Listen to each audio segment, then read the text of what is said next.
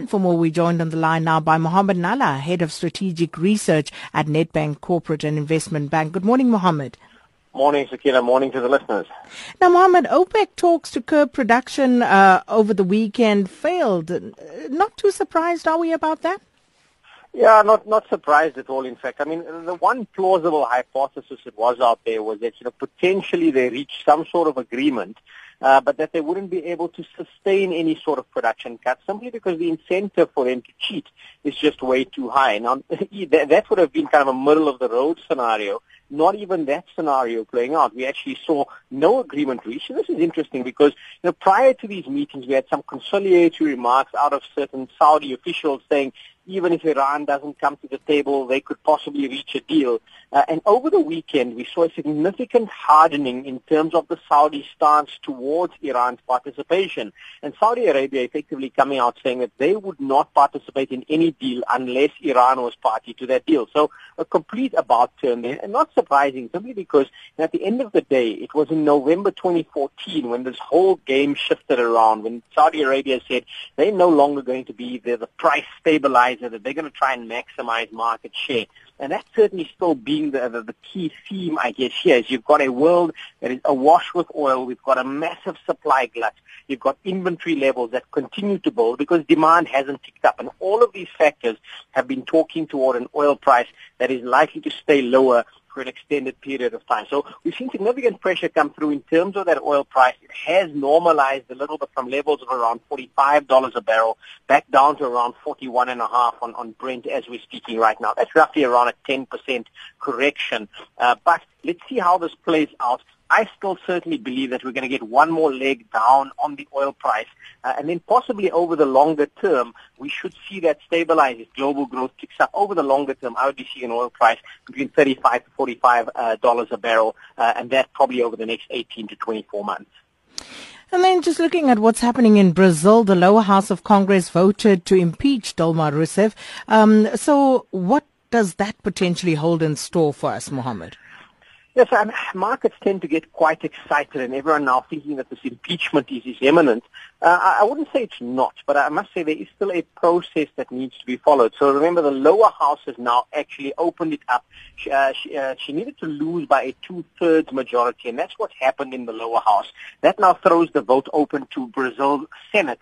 Uh, and all that is required is that you need a simple majority, that's 50% plus one vote, uh, at the Brazilian Senate in order to impeach Brazil's president. Uh, and that by default would mean that her deputy would come into play. Now, remember, Brazil is a country with many similarities to South Africa. There's a significant amount of angst amongst the electorate towards certain elected officials.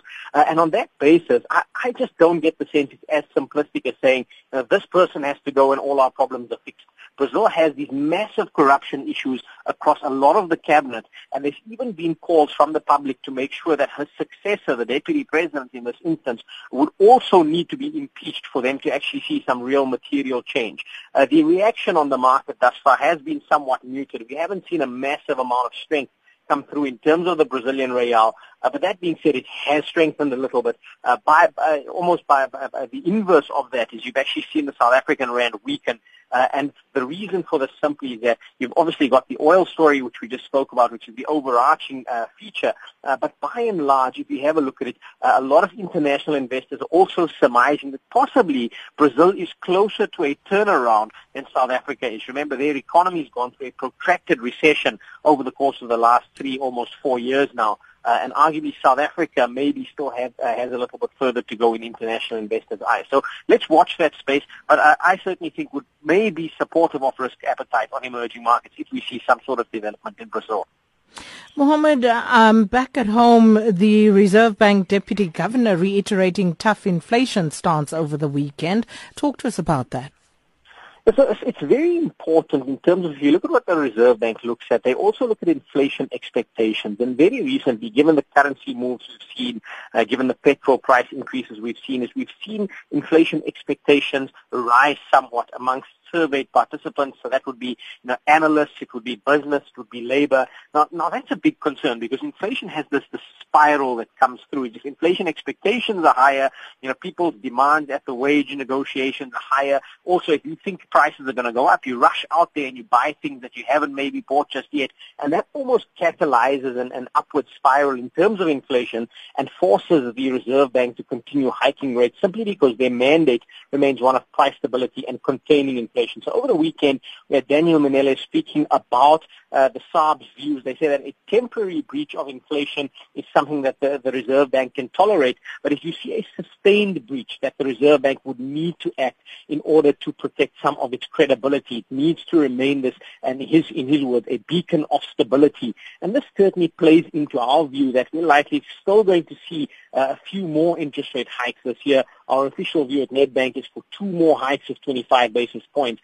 But I must stress that if we actually see inflationary pressures from higher food prices come through uh, even st- more strongly, uh, that there is still an upside risk to inflation and that the SARB will act should they expect those upside risks to remain on the table and not to be alleviating in the shorter term. So you know, that's certainly something that consumers need to take to heart is South Africans have been these profligate spenders for quite some time.